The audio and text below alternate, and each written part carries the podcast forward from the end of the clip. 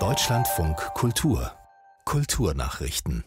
A R D und Z D F bauen ein gemeinsames Streaming-Netzwerk auf. Die beiden bisherigen Mediatheken bleiben aber bestehen und werden nicht miteinander verschmolzen. Das teilten die großen öffentlich-rechtlichen Anstalten in Mainz mit. Auf den bestehenden Mediatheken von A R D und Z D F sollen nach und nach mehr Angebote der jeweils anderen Sender zu finden sein. Daniel Buß. Außerdem sieht die Zusammenarbeit vor, dass Sendungen aus der jeweils anderen Mediathek prominent beworben werden mit einem Empfehlungsmechanismus. Dieses geplante Content-Netzwerk umfasst mehr als zweihundertfünfzigtausend Filme, Sendungen und Beiträge. Mit ihrer Kooperation wollen die Sender vor allem schlagkräftiger werden gegen private Wettbewerber wie den Streaming-Anbieter Netflix. Die Intendanten sehen darin aber auch ein medienpolitisches Signal, ja zu getrennten Programmen, aber auch zu so viel Zusammenarbeit wie möglich. Die simbabwische Autorin und Filmemacherin Zizi Dangaremba erhält den Friedenspreis des Deutschen Buchhandels zweitausendeinundzwanzig. Das gab der Stiftungsrat in Frankfurt am Main bekannt. Sie ist eine der wichtigsten Künstlerinnen ihres Landes und wurde durch eine Romantrilogie bekannt, in der eine junge Frau um Selbstbestimmung ringt.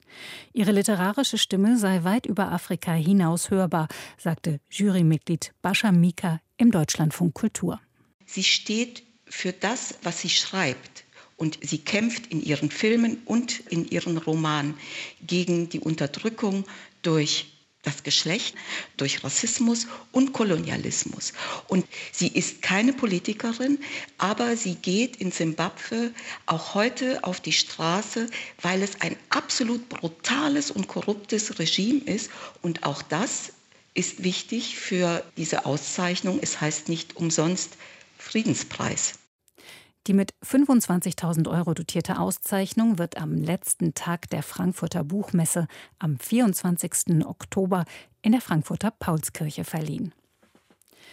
Das Internationale Auschwitz-Komitee hat die Entscheidung der Rostocker Bürgerschaft kritisiert, ein Konzert des umstrittenen Musikers Xavier Naidoo zuzulassen.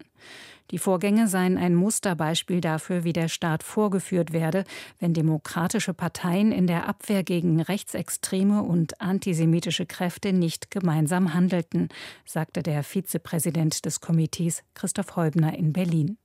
Linke und S P D waren in der letzten Woche mit einem Antrag gescheitert, den geplanten Auftritt nicht zuzulassen. Ihre Begründung war, dass Naidoo den Reichsbürgern und der QAnon-Bewegung nahestehe und rassistische Ressentiments schüre.